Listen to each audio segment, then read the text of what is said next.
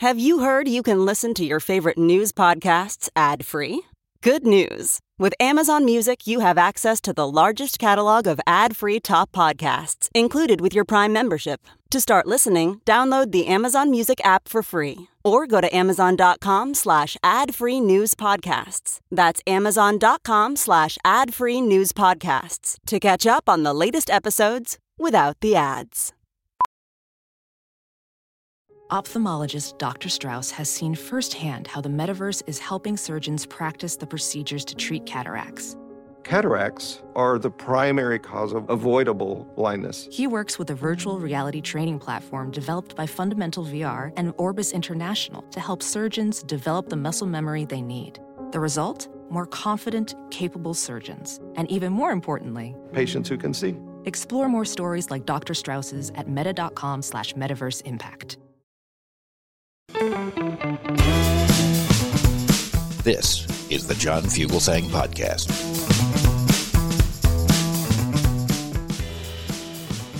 I'm John Fugelsang. Welcome to Progress After Dark. William Shatner returns to the Love Fest this evening, and we are so excited about it. Uh, Bill loves our show. I can call him Bill once they hear three times. We get to do that. And this week, for the first time, we sat down we're, uh, for a Zoom with Shatner. It's wonderful. He has a book out, and you're thinking, oh my God, Shatner, book. No, no, it's delightful. It's called Boldly Go, and it's about saying yes to experience in life. And I expected to be cynical about it. And I just loved it. And you're going to love the interview. It's really, really fun. Also, tonight, we, uh, we packed in some good ones. You know, I keep thinking we're going to run out of things to say about FDR and World War II and fighting fascism. But no, Peter Shinkle, journalist joins us. His new book is called Uniting America, and it's all about how bipartisanship saved America because FDR wisely put a couple of Republicans into his cabinet. This was back in the day when doing that would help you forge alliances because people agreed working together helps save the world. That's not how it is anymore. Could it ever be that way again? It's a really, really uplifting book and really, really fascinating to learn about how these men, Democrat, Republican, progressive, and conservative, who couldn't stand each other politically, and they had to work together to get all of the country on the same side to fight fascism. Also tonight, you can see me live in New Jersey with the gorgeous and funny and brilliant Leanne Lord at the Hopewell Theater. We are doing a political show. It's going to be a hoot. Uh, it's 8 o'clock. Come on down. It's uh, hopewelltheater.com, right on the border of Jersey. Beautiful place. Also, Tuesday night, Laughing Liberally Indictment Incitement begins off Broadway. And then the big show, Stephanie Miller's Sexy Liberal Save Democracy Comedy Tour, hits the Saban Theater in Beverly Hills. You know the one. You drive past it on Wilshire and La Cienega. Yeah, that one. It's a great place. Hal Sparks, Frangela, myself, our special guests include Glenn Kirshner and Rob Reiner. It's going to be the pre election night party, and it's going to be so much fun. They decided we can't keep it to ourselves. It will be available as a pay per view at sexyliberal.com. It's like 20 bucks. You see the whole show. It's going to be a riot. Um, let me tell you, having done a few shows, with these people. Uh, Hal and Frangela's election material, very sharp, extremely funny. Uh, they raise my game every time we go on the road together. So, yeah, that's it. I'm playing all over the place. It's going to be a very busy time. Hope to see you guys out there. Now, let's do a show because it's it's it's hard to say, but I think the story of the week's got to be Herschel Walker. His lies about having a cop didn't bother the Republicans. All those secret children he lied about to his staff, that didn't bother Republicans. The way he held a loaded gun to his wife's head. But this week, we found out that he terminated a pregnancy. And we found out that his family hates him and calls him a liar. And we found out that uh, the woman who terminated the pregnancy is a woman he's already had a baby with. And then we found out that he pressured her to have another abortion, and she didn't do it, and that child's now 10, and Herschel has seen that child three times in his life. Republicans didn't care because Republicans don't care. They care about winning. That's it. They care about power. They care about owning the libs. But things like ideology, that's just shit you say to get people to feel good when they vote for you. Only thing I can say for sure, I would bet cash money now that the Herschel Walker Raphael Warnock debate is also about to be aborted. that's that's what they revealed this week. I oppose abortion in all cases, unless it's to save the political life of the father. If the Republicans cared about abortion, they'd fight for easier access to birth control. If they cared about abortion, they'd want to have sex ed in schools. They don't. They need abortion as a campaign issue. We talk about it all the time. Like they don't care about undocumented immigration. If they did, they'd lock up people like Donald Trump who hire all these folks. They don't care. They need to run on it. By the way, speaking of Herschel Walker, good to know at the Georgia State Fair, Brian Kemp, governor running for re-election against Stacey Abrams, said of course he'll keep on supporting Herschel Walker, even though abortion is a murder. Every abortion is murder, and Herschel Walker paid for murder. But he feels really bad about it, even though he says he didn't do it. So he didn't do he lied, but he feels bad about it. And he said he's been forgiven and redeemed, but he didn't do it. Everyone in his family that says he's lying is lying. So vote for the guy whose family warns you about him. You know, they fired their political director, Taylor Crowe. Two people familiar with the matter said Crowe was fired after a suspected leaking to members of the media. In other words, they're terrified and they want to make it look like they did something. But right after this news came by, the woman who said Herschel paid for her abortion in 2009 told the New York Times he urged her to terminate a second pregnancy two years later. So, Republicans, what are you going to do? Herschel committed murder one time, then he attempted murder a second time. This is Herschel, right? A week ago, Herschel was saying, I did not have sex with that woman who says I paid for her abortion in 2009. By today, uh, we did have a baby together two years later. We want to know how you're feeling and how you survived the week. We're at 866 997 4748. Let's go to the phones. Marie in Georgia. Have you got Herschel Walker fever yet? Oh, my God.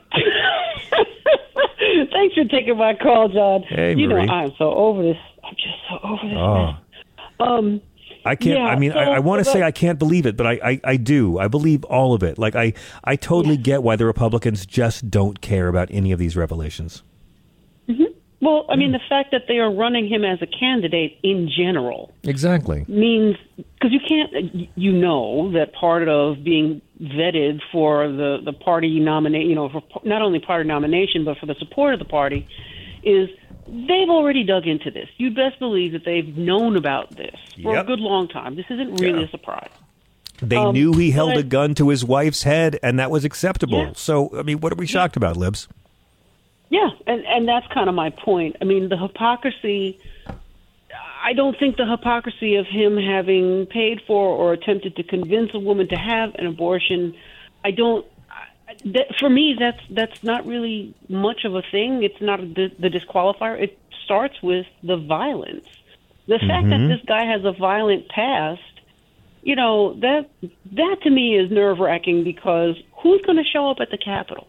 I know. if if when pressed he doesn't have good responses to things, if that's his response, that's a problem.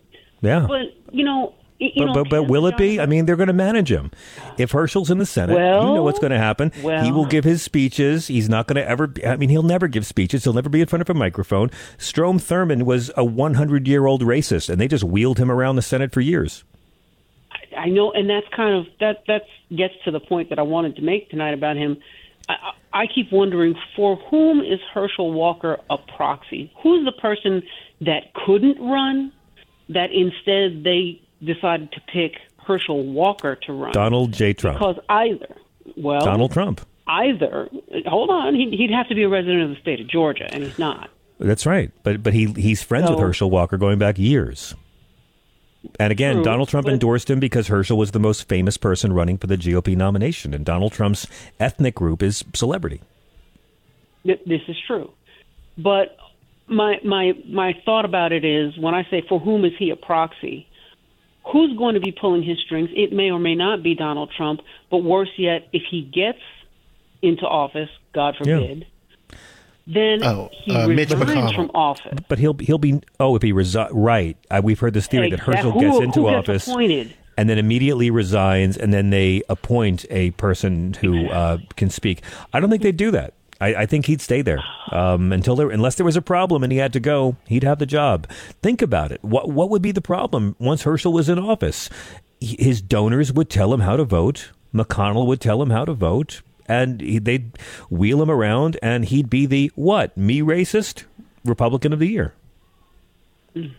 And he'd go around, and you know what he'd do? He'd go around making speeches about black men who are absentee fathers, and black men who need to pull their pants up, and black men who need to be in jail. Uh, you know, you know exactly what he'd do. He would be, be on every for what he'd be speaking about. Yes, every racist web show in the world will book Senator Herschel Walker because they will love it. Yeah, I've done shows with these racist black men, and it's all for the comments section. They they love. I always say it: if you're a black man who will put down black men and black women, there's a white motherfucker put you in front of a crowd. Yep, Oh yeah. always. Oh yeah. So, Mm. so I wanted to share that with you. But if I could, please, can I clarify something on Judge Luce Cannon, Please, the judge over the? Please. I've heard so much about this woman um, that you know the the smackdown she got from the 11th Circuit the first time, and the fact that the 11th Circuit kind of ignored what she did and decided they were going to allow DOJ's request for some fast tracking. Yeah, I'm, I'm not sure that people understand how this works. Federal judges are lifetime appointments. They never have to run for office. They never have That's to right. raise money for Yep. a, a campaign or any of that. correct. If there's a lifetime appointment, there's no accountability. Correct. What comes with no accountability? No fear of having your decisions overturned. And maybe, just maybe, in- yeah, you do it. You do it long enough for ten years, and the Federalist Society puts your name on a list and hands it to a Republican White House someday. Exactly. So there's no disincentive for making ridiculous rulings. Worse yet, if they're rulings that the Federalist Society likes, then that will impress them to put her up for God only knows what, including Supreme Court of the United States. You're so right, Marie. So there's Well- no shame in her game. That's right. And it's meant- and, and why would there be? Why would there be any? How how would she have ever gotten ahead in MAGA world if she did things like self reflection and had grace? That's weakness for these folks. Marie, I hope you have a wonderful weekend. Thank you so much. You too. Quick break. When we get back, more of your calls. This is Progress.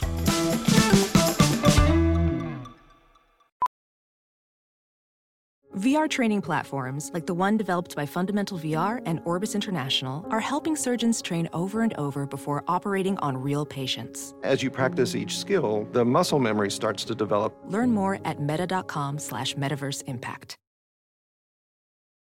As you write your life story, you're far from finished. Are you looking to close the book on your job? Maybe turn a page in your career? Be continued at the Georgetown University School of Continuing Studies. Our professional master's degrees and certificates are designed to meet you where you are and take you where you want to go. At Georgetown SCS, the learning never stops, and neither do you. Write your next chapter. Be continued at scs.georgetown.edu slash podcast.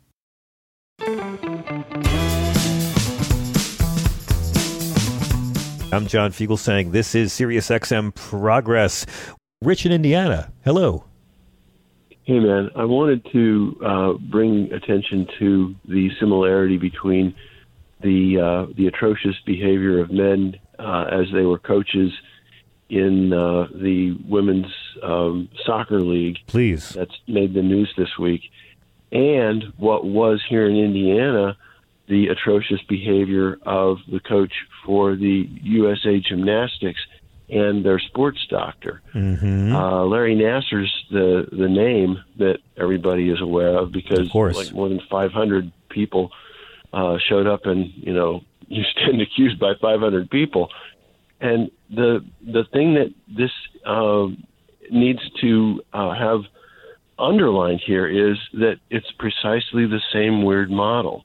You've got sports with women and men in charge of this right. organization, and you have men acting in this same atrocious way. It's a model, and the reason it's a model is because there's something else going on. It's you mean? more than just culture. This is mm-hmm. something that exists from situation to situation.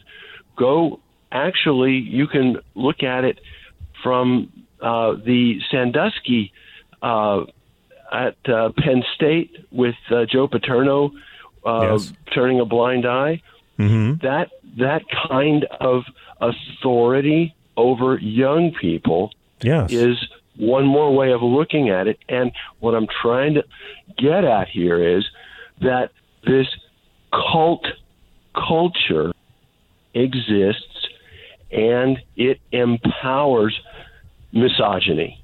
I agree. More than anything else, there is a an externality that is accepted as acceptable losses. Yes. And it is misogyny, and Yes. we've got to get at it. We've got to dig it out of its corner where it's hiding, shine the light on it, say exactly what it is. I haven't said it yet because I want to be able to call back. You can call. Go ahead and But say it. dude- we got to hit a break. Say it. dude it'll undercut me if you want to if you want to know what this is go to a little website less than 100 pages it's called fightgangstalking.com Okay. and it's a history and there's something that you can look up there called Zersetzung, which was the Stasi name of a civilian pacification program Oh, that my. used people against people. Okay, Yeah, I, I thought you were going to say something about we got to get like a, a female GM or president in the league instead of these rat bastard men. But before I let you go, Rich, one little thing to keep in mind, okay? One little piece of information I want to add to what you're thinking about, which is yes, this has always happened. Men in positions of authority over women and girls, they've always done this. Not all men. And and most men who coach teams in the league haven't, right? So we give props to them, but men have always abused their authority.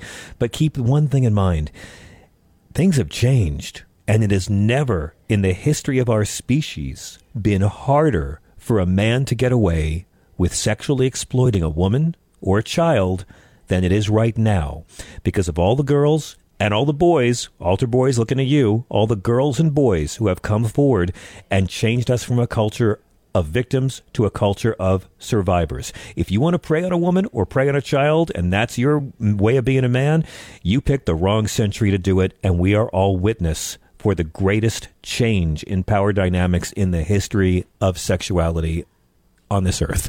Thank you for the call. We got to take a quick break. When we come back, Peter Shinkle, journalist, joins us. His new book is called Uniting America, and it's all about how bipartisanship saved America because FDR wisely put a couple of Republicans into his cabinet. This was back in the day when doing that would help you forge alliances because people agreed working together helps save the world. We'll be right back after this quick break. This is Progress.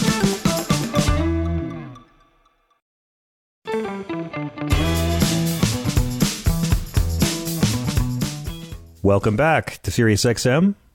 Um, right now, let's go back, back in the midst of time, to a time when Americans were embracing isolationism. 1940. The losses of World War I were horrible. They were still fresh. And a lot of folks on both sides of the political aisle were saying, hey, seriously, what business does America have saving Europe anyway? Now, um, as we discussed in length with Ken Burns recently, the America First advocates included people like Henry Ford and Charles Lindbergh. Fascism was spreading all over Europe between Mussolini and Hitler. A lot of people thought it was inevitable. Uh, Joe Kennedy said it was inevitable, and there was no stopping Hitler no matter what. And by the way, Hitler's better than communists. And as the Nazi armies became more menacing, Franklin Roosevelt, our president, urged a deeply divided America to come together to defend democracy and freedom. This is the untold story of the most crucial bipartisan alliance between Democrats and Republicans in American history. Peter Shinkle worked for 19 years as a reporter at various news organizations, including the St. Louis Post Dispatch. Um, he's previously the author of Ike's Mystery Man, but his new book, Uniting America, reveals the true story of bipartisanship during World War II, when FDR announced in 1940 that two prominent Republicans would take posts in his cabinet. Those men were, of course, Henry Stimson, Hoover's Secretary of State, who became Secretary of War, and Frank Knox, the Republican VP candidate in 1936, who became Secretary of Navy. It's not just a gripping history, it's also a deeply inspiring one. Uh, Pete, Peter Shinkle, what a pleasure to welcome you to the show. Hello. Great to be here. Thank you so much for having me. Oh no, thank you so much. Um, th- this book is great, and it's like no matter how much you learn about FDR or World War II, it it just goes to show there's so much we still don't know, and uh, it is amazing how contemporary and urgent the need for bipartisanship feels, before I even get into it, can you set the stage for our listeners? How severe were the political divides in the U.S. leading up to World War II? You know, it's funny. We live in this time today when we think of today's political climate as hyper partisanship and terrible and extreme and um, demeaning. And it is all of those things. And, and violence is now cropping up in our political life uh, so regularly that it's very alarming. I will say that is perhaps a distinction between what was what the, a difference from what we had in the 1930s. But it's important to remember that the political divisions back then were enormous too. And we sort of forget them the farther we get in time away from them. But you have to remember that um, FDR um, uh, was reviled by the Republicans of his day. Um, uh, during the Great Depression, to help the nation recover, he supported and created great government programs, large government programs, I mean to say, um, to build public works and infrastructure projects, to create jobs and help the cover, country recover from the Depression. Um, he also created a huge governmental program to provide uh, retirement funds uh, mm-hmm. and uh, funds for people who were disabled. That's Social Security. That's right. um, and he signed a law giving employees greater rights to um, form unions in their workplaces if they wish. And for all these things, he was denounced by Republicans of as course. a socialist, as a communist. It was a very harsh time. And then on top of that, you get the things that you spoke of in your introduction about isolationism. And um, there had been huge ferment in America. J.P. Morgan was hauled before Congress to testify about the millions and millions and millions of dollars he made financing arms deals uh, to mm-hmm, for, for mm-hmm. the First World War. Um, there was a legitimate uh, reaction to that war in which 115,000 Americans perished. Um, That's right. So when the Second World War, Hitler arose again. Um, uh, there was tremendous, a tremendously fierce opposition to the things that FDR was hoping to do. Um, the one caveat that I would offer is that Henry Stimson, who had been a lifelong Republican um, and um, close ally of Teddy Roosevelt, that's right, um, and served as Secretary of War once before under President Taft. Um, uh, he believed uh, in he he believed that internationalism was the right stance, that the United States should reach out to defend democracy, should build alliances, and um, uh, he disagreed with FDR on that. FDR actually f- signed the Neutrality Act in 1936, which was the mm-hmm. embodiment of isolationism in a legal framework. It said that if there's another war, um, the United States cannot lend aid to either side. That's right. We must remain strictly neutral. And uh, FDR signed two extensions of that law. Stimson opposed it. Um, but when Nazi Germany attacked Poland in September 1939, uh, FDR came out and said, I regret that Congress passed that act, and I regret that I signed that act. And he flipped. He realized um, that Stimson and other internationalists had the votes in Congress, and in fact, the act was reversed, and that opened the floodgates for aid to Great Britain um, to begin our aid and our entry into the war. It's fascinating to think about this this bipartisan relationship between a, a Democrat and a couple of Republicans is at the center of the entire country's confrontation with global fascism. It couldn't be more different than what we face now. But I, I, get that FDR intended these appointments to to try to build national unity. Right, the depression's happening. We're what we're witnessing possible war overseas. We've got to try to bring Americans together. It's good politics. It could be good policy, but I would imagine building a coalition like that across party lines when you're still getting out of the depression and when there was still so much finger pointing happening over the depression that could have really backfired politically for him in a very harsh way, couldn't it? Absolutely, absolutely. Um, uh, Stimson was uh, very concerned that members of his party um, would um, uh, begin pushing for a negotiated settlement with Hitler. Um, and uh, it's it's very possible that um, the party would have gone with an isolationist candidate who might have won the election. And you can imagine now we're getting into the area of counterfactual history, but sure. still, you could imagine that if an isolationist candidate won in November of 1940, uh, things would have ended up very, very differently. Phew. Oh, well, I mean, but Stimson himself, you know, I mean, he had been very against the New Deal.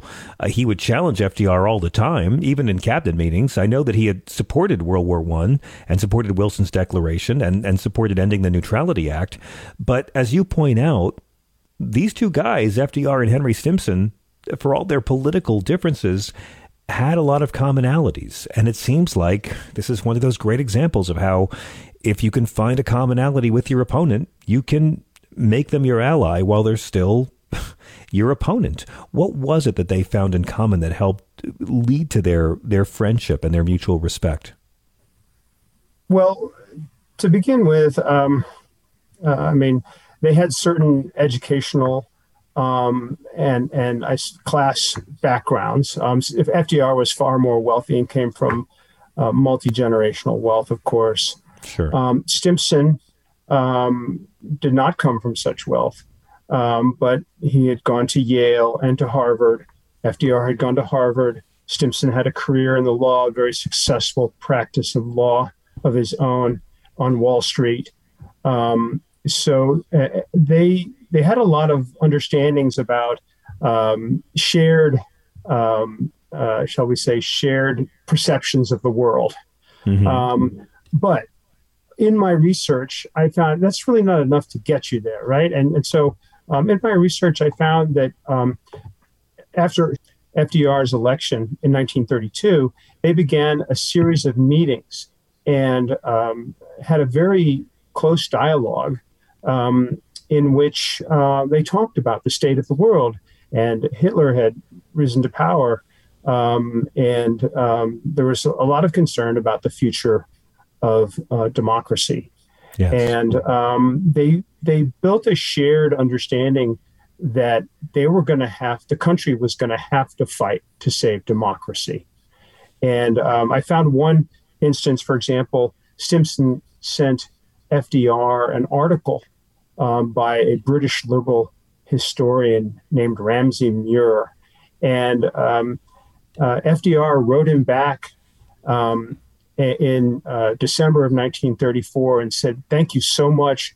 I read that article twice while I was in Warm Springs. Of course, he was taking the cure in Warm Springs, yes. Georgia. And he said, I read it twice there, um, and it's a splendid expression of faith. And so they had a real shared value, um, which was preservation of democracy. And they had a vision for that uh, for the entire world, not just for themselves, not just for the United States. Um, they believed that in, in, a, and yes, it was Christian based. It was um, because Ramsay Muir's article is has a certain uh, role in it for Christianity. Sure. Um, but um, they found that was their shared goal, and that could get them over the hump of we've got to do this together. Yeah, and we've got to find common ground. I think we also have to remember this was a time, and, and listeners may find this hard to believe, but when you had plenty of liberal Republicans and lots of conservative Democrats. The parties weren't as ideologically rigid and separate as, as they are now. And I found it fascinating to learn about how in 1940, when FDR was up for reelection again, and he was terrified the GOP would choose an isolationist nominee because he felt if America didn't get in this fight, the Nazis would take over all of Europe. And the GOP suddenly nominates Wendell Willkie. Um, I didn't know that Republicans in FDR's government were reaching out to the liberals of their own party to try to make Willkie, I guess, as much of an ally as they could, even though they were running against each other for president? Yes. Well, this is um, a part of the story that um, I don't think has ever really seen the light of day. And no. I, I spelled this out the relationship between Stimson and Willkie. Stimson had joined the Roosevelt administration in June of 1940, but he had actually known Willkie for years. Um, they had both uh, worked for a, a large electric holding company, uh, electric, a very prominent and powerful electric holding company. Um, and uh, so, even as Willkie was running for president, Stimson was approached by one of his supporters to try to get him to help Willkie. Mm-hmm. But after Willkie became the nominee, and by then Stimson was in FDR's cabinet, um, Stimson began reaching out to Willkie, um, as did FDR, mind you, mm-hmm. to try to convince his fellow Republican to try to uh, go easy on FDR on two very important issues um, that they felt were issues of national concern, of such great national defense importance that they should not become political footballs. They should not get, they should not be used against FDR. Yes. And that was um, the conscription of soldiers, mm-hmm. um, which FDR was supporting, um, and also the donation of 50 Navy destroyers to Great Britain.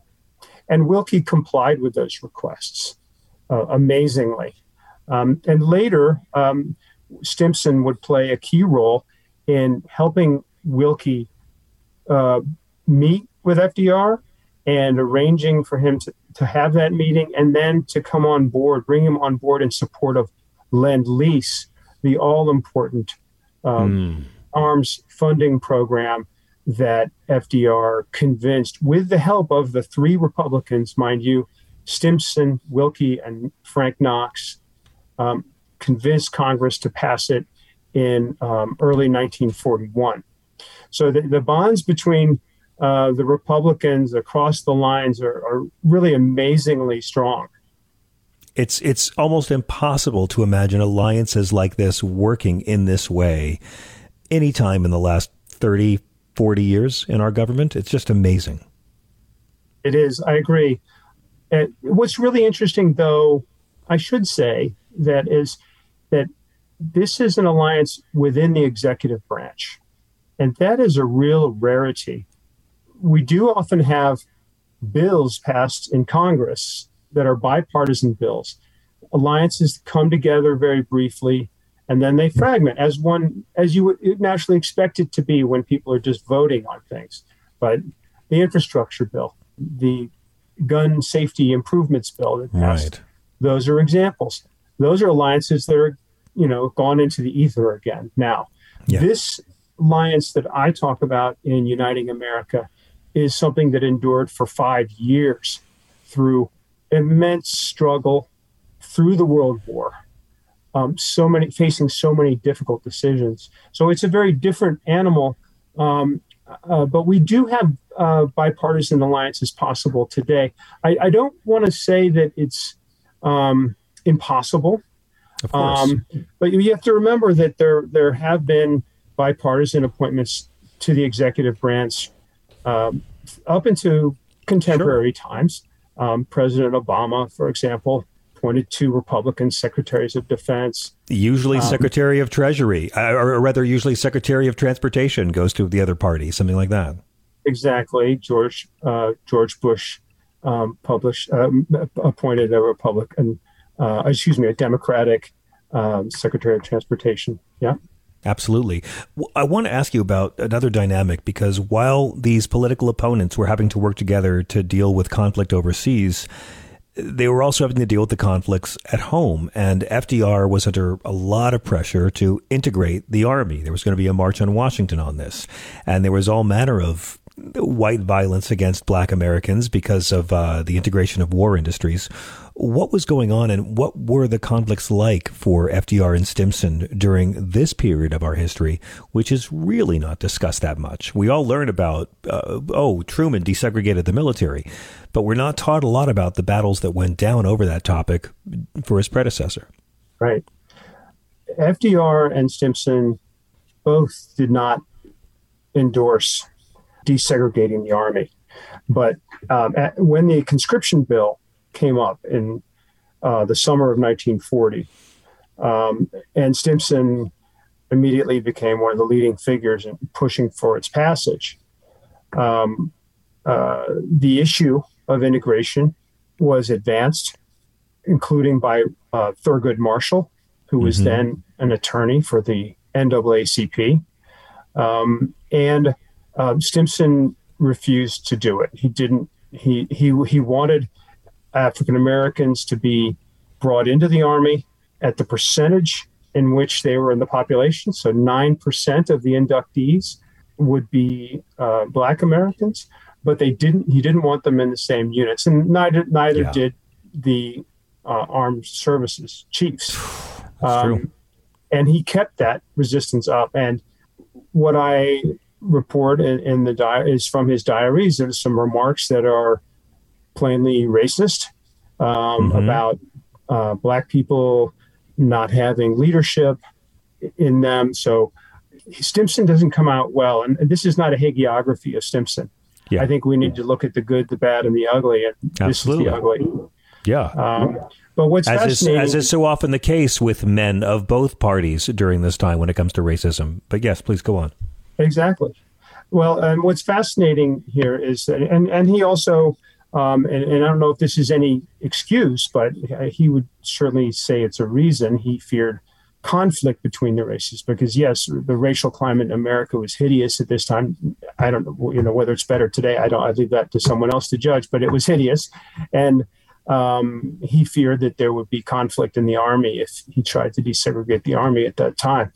But fast, fast forward a year later, in, in uh, June in 1941, um, A. Philip Randolph, who mm-hmm. was also a prominent uh, uh, civil rights activist, um, but known chiefly as the uh, founder of the Brotherhood of Sleeping Car Porters, the famous Black Union, um, headquartered in Harlem um, began calling for a march on Washington to uh, desegregate the armed forces and the war industries. In other words, with billions of dollars flowing into making tanks, making planes, making vehicles, making weapons, all the material that the war needed, he wanted those industries to be desegregated. That's right. Um, and this came before um, FDR. And um, Eleanor Roosevelt got involved and she advocated for the president to meet with Randolph. Um, and there was a meeting held with Mayor Fiorello LaGuardia, another mm-hmm. fine progressive Republican from uh, New York City. Uh, the meeting was held in New York City Hall, and then a week later, they met in the White House. And there, um, Stimson, who was an old ally of LaGuardia's, um, met with them. And um, Stimson at that time agreed that the war indus- industry should be desegregated. And LaGuardia drafted an executive order. And a week later, Executive Order um, 8082 was signed, and it by by the president. Um, and the president endorsed this. Obviously, he wouldn't have signed it had he not. Um, but it's fascinating how the two Republicans kind of came in and supported. If Stimson had put his foot down and said, "No, you can't desegregate the war industries," I don't think this would have happened. Wow. So, um, what's fascinating here, fascinating here is you see these Republicans playing a key role. The, uh, the this executive order created the Fair Employment Practices Committee, um, which um, played a huge role in desegregating uh, the war industries during the war and, and created a split with Southern Democrats who hated the idea that the federal government should be involved in That's desegregating right. That's right. And we know what happened to those Southern Democrats. Uh, you, you, know what's fascinating as well is I know that FDR worked with, with Stimson and these other Republicans, obviously to to win the war and to create the United Nations. But what were some of the long term political benefits of this alliance? You know, we can say all day long how oh, wouldn't it be great if we got along like this, if we could w- reach across the aisles and work together to defeat fascism here, uh, or at least existential threats together here. Um, but, you know, it's also good business and it's good for the long term survival of a country. And I know that obviously this helped to set up the internationalist foreign policy of the U.S. after the war. But what were some of the other long term effects of FDR trusting these Republicans to help him manage these conflicts? Well, I think that the first um, benefit that I what comes to mind here is um, victory over Germany and Japan, um, which paved the way for democracy to um, prevail in the United States um, and in many other countries in the world. Um, and that is a, a, a blessing of uh, enormous dimension. Um, it's it's a battle we're still fighting today, of course, but mm-hmm. that is an extraordinary benefit. You you did mention the United Nations, and that was yes. a, a, remarkable bipartisan story um, in its own right. Um, uh, there um, uh, that was carried forward after FDR's death in April of 1945 uh, by President Truman. Um, mm-hmm. Um, and I think that the, the success of the United Nations has also been an extraordinary contribution. Um, I, you know, I think we all wish it was a little more active, yes. and um, I don't think it really helped us much with Ukraine, for example. Um, but um, um, those are the, the chief examples of, of the long term benefits that, that, I think of. And, we, and would you say that this affected sort of how the American political parties eventually became realigned? Oh, absolutely. In fact, that was one of the most um, interesting things that, that I found in the book, uh, in my research, was um, that FDR um, uh, actually concluded that the parties needed to be realigned. And this resulted chiefly from his tremendous dispute um, with the Southern Democrats in yep. uh, 1943 and 1944 over the soldier vote. And um, FDR was facing reelection in 1944. And he wanted, he believed that, hey, we've got 10 million soldiers drafted. Um, wherever they are in the world, they should be able to vote. They're fighting mm-hmm. for democracy. They should be able to vote. So two parties immediately cried foul. foul. Um, the Southern Democrats felt that to do that, and when sorry, and what FDR proposed to do was that they should all get a single vote because having them all comply with state voting rules would be impossible. Okay. And um, so uh, the Southern Democrats objected that they wanted their rules to apply. They sounded the states' rights. Of course, claim, they did. And of course, they were concerned that uh, black voters in their states were going to be casting ballots that they didn't want them to. And they had succeeded tremendously through Jim Crow in suppressing um, uh, the black voters.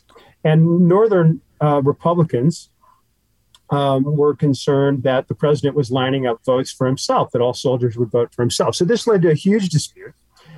And um, ultimately, the legislation that was passed was compromised, and uh, it didn't have that much of an effect on the vote outcome, which, of course, uh, FDR won re-election. But it became such a huge, huge dispute in um, early 1944 um, yeah. with Southern Democrats rising to the floor in Congress and calling for white supremacy, overtly saying, "We want to defend white supremacy. We'll defend it to the death," and you know, making all sorts of allusions to the oppression of the Southern states in the Reconstruction era. Um, it, it got very ugly and very heated, and this pushed FDR to to the edge. And he said, "Look, I can't go on like this, um, trying to cobble together um, a coalition between the liberal Democrats in the North and the liberal Republicans. Why don't we take the liberal Republicans in our party, the Democratic Party, and send the conservatives, the white supremacists, and so forth, Boom. over to the Republican Party?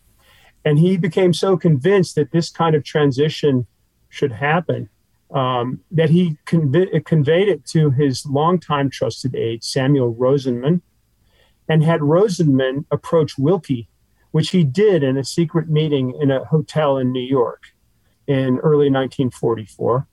And um, Willkie, according to Rosenman's account, which he later published, said that this is a great idea. I'm in. I can't talk to you about it now. We got the election coming up, but somewhere down the road, this makes complete sense. Let's uh. let's have one completely liberal party and one completely conservative party. What do you think we have today? And let's see how well that worked out. Yeah. Oh, yeah. that's well, there's the well, irony, right? Democrats and Republicans worked together, and it led to this. Well, you know, but it's interesting. I don't. I don't think if the two parties are um, not hybridized anymore, is mm-hmm. necessarily a bad thing. I think if one party, and I'm not naming names, if one party refuses to budge from anything and believes in conspiracy theories and foments uh, violence, that's a problem, whether that party's on the right or the left. Yeah. I don't. I'm not sure that that having two parties that are more homogenous within their own structure is a bad thing. Well, that's a whole other conversation, but I love where you go with it. And uh, obviously, it's the kind of book that asks those questions. And it's a book worth reading because these kind of dynamics seem almost incomprehensible in our current system of the divided tribes of America. Peter Shinkle, it's a pleasure to have you here. The book is Uniting America How FDR and Henry Stimson Brought Democrats and Republicans Together to Win World War II. Thank you so much for joining us. Amazing. You found a whole book about FDR and World War II that was just completely new. And I thank you very, very much for joining us. Thank you so much. It's been great to be here. Thank you. We're going to take a really quick break. Don't go away because when we come back, it's a very special conversation with a very special man. William Shatner just became the oldest human to ever go into space, and that paled in significance next to his appearance on our show. This is Progress. Don't go away. We'll be right back.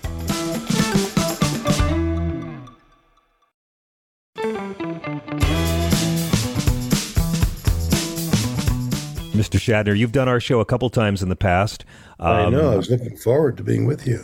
I'm really delighted. I, I, I, once had a great conversation with you about how I felt Star Trek V is the film that most deserves uh, a CGI director's cut budget. And um, I got to tell you, I love this book. I, I have a lot of questions. I hope you haven't been asked thousands of times. No, I'm. I'm. You're the first one I've ever talked to about it. All right. I, I, have a flowery, obsequious introduction, uh, which I, I will go through as quickly as I can. Obsequious and... introductions. That's great. And here for obsequious introductions.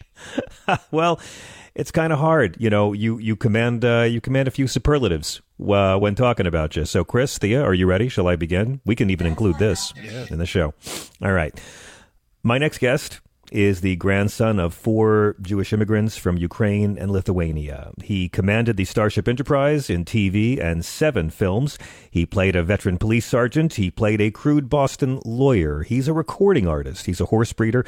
He even sold a kidney once for Habitat for Humanity. Last year, he went to the depths of the ocean to swim with tiger sharks for a documentary at age 90. His 11th album is called Bill, featuring our friend Joe Walsh, and it proves his style of song performance has now become its own rich genre. He recently became the oldest human to ever travel to space. But in Mr. William Shatner's newest book, Boldly Go Reflections on a Life of Awe and Wonder. He's tapped into his nine decades of life and experience for a collection of essays that prove maybe he's only had one core direction that of being a seeker. Nine decades of saying yes to experience, be it joyful, exultant, or tragic.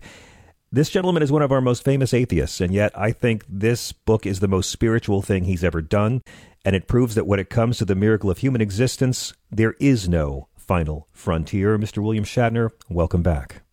Thank you. I've never heard myself described as an atheist. I just don't know. So what yes. is that? An agnostic? Agnostic, but nobody knows. You know, some people accept faith as fact, and that you know the word faith does not mean fact. Uh, right. So you can accept something on faith, and and you know they're going to pay the bill. I'm doing this work for you. I my faith is you'll pay the bill, and generally they will. But what if they don't? You've laid, you've misplaced your faith. So I'm a little bit skeptical because will my dogs come with me to heaven? Yeah, exactly. Well, I think the pets are guaranteed of going. I don't know about the rest of us. Right. So that that's the mystery.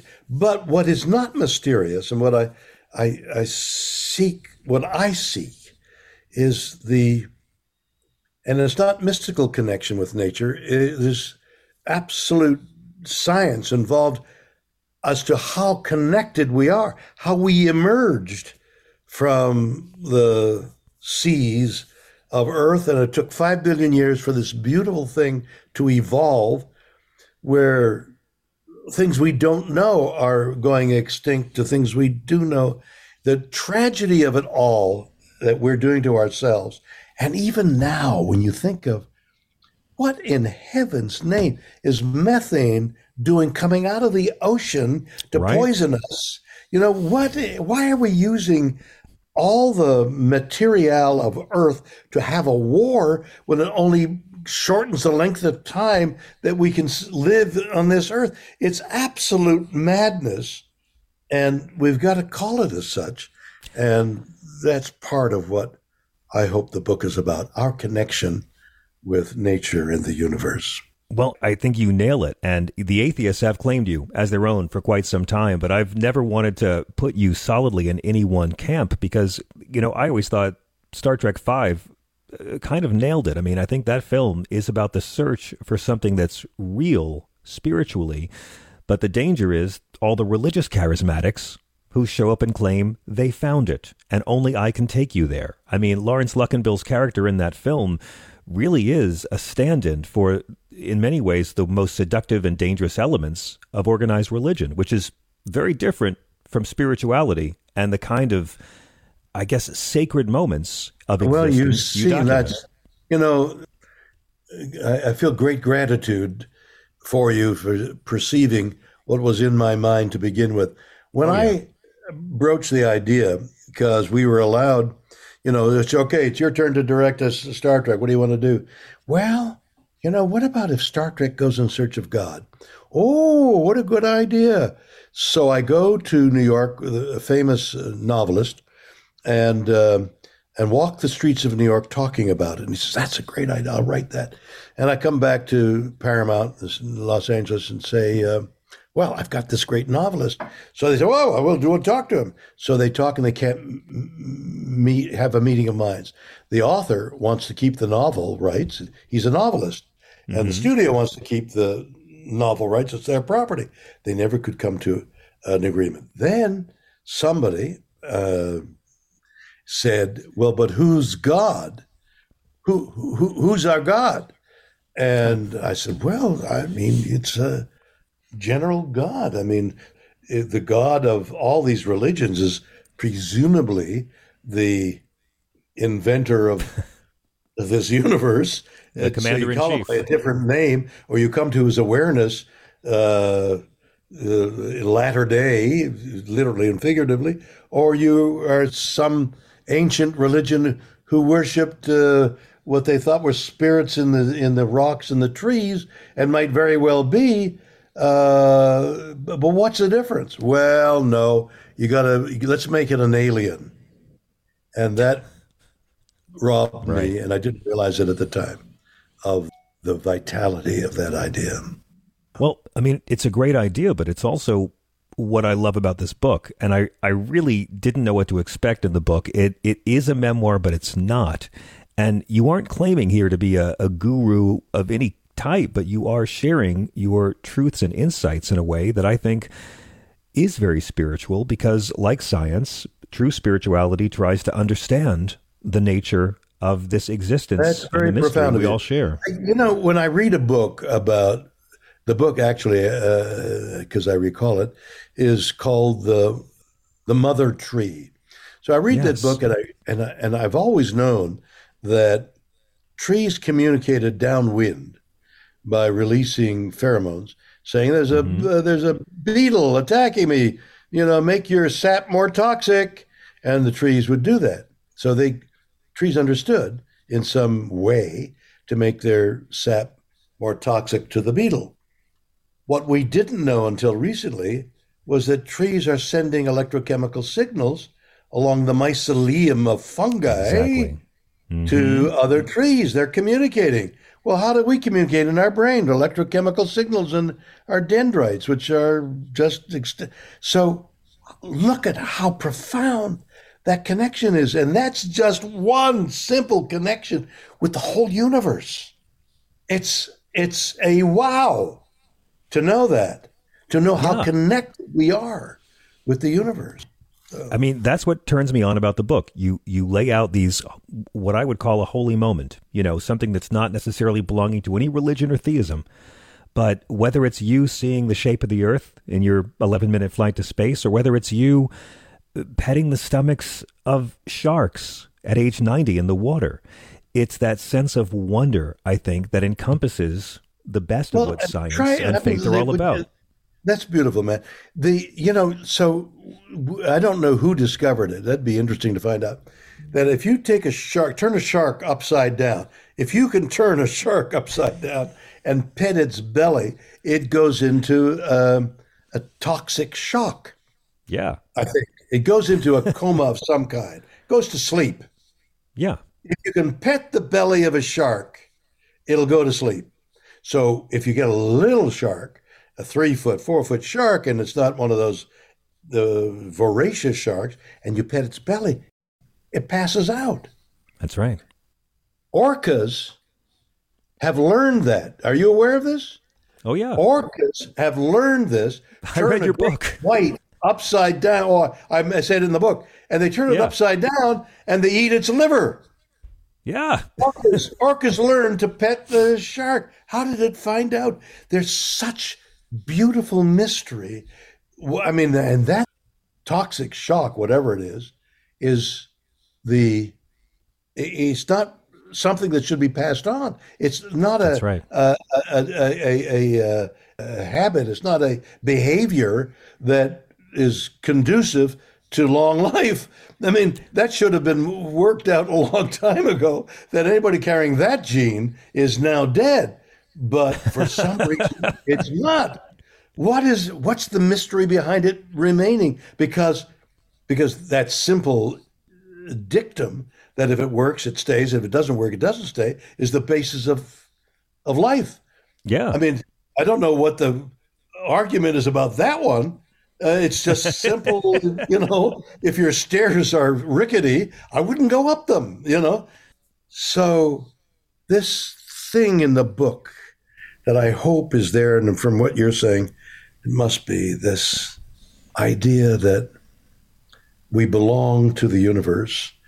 And in that mystical way, whether it's prayer, meditation, blowing the the the deep horns from Tibet, uh, whether it's just awareness, just being aware, the wow, I didn't realize that was so. You Yeah. know, when you talk to people about electrochemical signals from one tree to another, and that mother trees help their babies, people go, I didn't know that. Well, what a opening, what a what a curtain opening that is. Yes, that's so. It's it's measurable. It isn't like I think. It's measurable, folks. So let's go on to the next miracle of Well- whatever it is that that makes us say, I didn't know that. That that's all- what I love about the book, but you also get the other side in it. I mean, you also go deep into the the dark parts of life, the human failings, whether you're discussing what happened to our friend Jeffrey Toobin, whether you're talking about how much you you regretted hunting a Kodiak bear, which was very powerful to read. And of course, we just lost Miss Nichelle Nichols and in your chapter Pieces of Humanity, you talk about interviewing her for a Star Trek book 30 years ago and discovering the, the tensions that existed with the other cast members. Yeah. And it seems like these moments were things you also really wanted to include in this book the parts of self reflection and learning and growth. Well, that's it. I mean, what's the point of finding something out if it doesn't work for you? If you find out that a elephant rubs its rear end on a uh, insect's castle, an insect, and destroys it, but causes the earth to move around it, and eventually through rain and all, it becomes a watering hole, so that the smallest of life and the largest of life meet in the middle in a, in a African uh, savanna, and a, and and a watering hole, which is now conducive to life all around, comes as a result. I mean, that's like a miracle, but that's nature, and Yes. that's what we should be uh, looking at all the time. You know, you, you talk about death in the book, and uh, from a very honest and and uh, open perspective, and about the fear of it. I remember a couple years back when when Marlon Brando died, I dug up this interview of yours. You had said, "I'm not ready to die. It petrifies me. I might go alone. I go to a place I don't know." And aloneness really is a theme in this book, from being in the womb to your lost times in life, and finally to when we finally make the departure. How has your view of the end of life and what might lie beyond it evolved in the past couple of years, especially since turning I, 90? I see the truth. I wrote a song. I've got a song to that uh, were I to make another uh, album, I would include that song, Aloneness. We are born alone. We are essentially alone. We do everything we can in our life to nurture the togetherness, but we're always alone, and then we die alone. So essentially, we're a column of life, feeling, whatever, and we're alone. We seek to make these communications. You write a book to uh, here's what I think, or I have a conversation with you and say, God, man, that we're on the same level. Yes, it's exactly right. You've hit it. You understood me. Now let me understand you. Yeah. You know, that reaching out, that awesome reaching out to communicate with another human being. I I had uh, more than one interview show, and yes, I I just loved reaching out to see what what the core or some part of the core of that person was. I yes, they they knew I wasn't there to hurt them. I was there to make them go. God, I never thought of that. I can't tell you the number of times I've interviewed people and them and them saying, God, I never thought of that about themselves. Right? That's the fun part of this job. Oh my God. I never thought of that. Well, tell me more of it. You know, it was it, it it's ferocious. Absolutely. I mean, and in this book, it's it's still that that same kind of seeking. I think that that defines you. I mean, uh, let me bring it back to Marlon Brando because you you talk in the book about how Brando used to put cue cards on set towards yeah. the end, and yeah. I I wrote down what you wrote about that. I'm saving it for every role I ever do. In my career, I have never phoned in a job, and I have always drilled my lines and prepared and analyzed each role. The day that I feel I don't want to prepare 100% will be the day I'll just have to pack it in. I love that. And I love how you continue to grow as an actor. I'm wondering, are there any dream roles for you? I still hold out hope that we're going to see you play the, the player king in Hamlet at some point. What do you still want to do as an actor? Um, I'm not interested in going back on stage and do another two year run. That's not sure. going to be for me. And the stage is a lot of work preparing, yes. weeks and weeks of preparing, hours and hours of drilling the words, and then eight performances a week. Of course. Two on a, you know, two on a Saturday and a Sunday. It's overwhelming. And when you're young and vital, you can do it barely. So I don't want to do that. But making a film is like what you and I are doing right now. If you could make the role as spontaneous as what we're doing, if your if your aim is to look like a two-year-old child playing on the floor and you're filming them, they're they're absolutely you can't take your eyes away because they're so unaware that mm-hmm. they're filmed. If you could perform in such a manner that you're totally unaware. Everything about you is unaware of the camera. Yes, yes. That it startles you. When you have a bow and arrow and you have an anchoring point, there's a book called Zen of the, the Zen of, of shooting an arrow. Okay. Being an archer. There's a name to the book, which I read. And it talks about you have the anchoring point to your mouth like this, and then it should surprise you oh, as it comes out. Even firing a gun, the last moment of the shot should surprise you. That's the way it would be idyllic acting.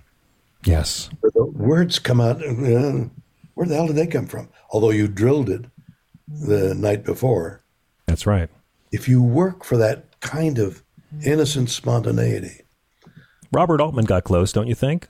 Altman yeah, so people have got Brando got close. Absolutely. Brando did it actually, but you know, there's a there's an affectation because you're aware. Uh, we need a you got to move to the mark, and then when he says X, uh, we're going to bring the camera. in. So you're perforce have to be made aware of the technology, and yet if you're at it long enough, or maybe your talent is total immersion, total immersion. Yeah. Admiral, I would love to talk all day, but Starfleet is calling you away from us. Um, I want to get you back sometime just to talk about the record Bill, because honestly, I, I think it just brings everything you've ever done musically together. It's so true to itself. You you do so many genres, and it's not an album of just William Shatner does covers of pop songs, which are great, but this is something that's a real spoken word achievement. Uh, it's just so inspiring to see you Uh, putting out so much great creative written- work. The words were written by Robert Sharenow and I. Yes. We uh, then invited uh, various famous people to join me, and the songs are real. They're out of my heart.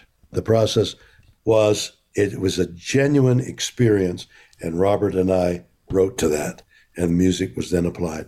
It's received reviews like breathtaking. It's dynamite. I mean, it, there's gospel music on this. It's fantastic, and it's so much fun because I can tell you're having so much fun with all these had different so styles. much fun doing it and had so much fun at uh, Kennedy Center, which will now be an album in itself. Oh, brilliant. The memoir, I can call it that, but it's so much more, is called Boldly Go Reflections on a Life of Awe and Wonder. William Shatner, it's such a joy to have you here. I didn't ask a single question about going into space and Jeff Bezos because I know you've been asked so many of them, but I could talk to you forever. Thank you so much for doing what you do. Thank you, man. Pleasure talking to you. Be well. Peace.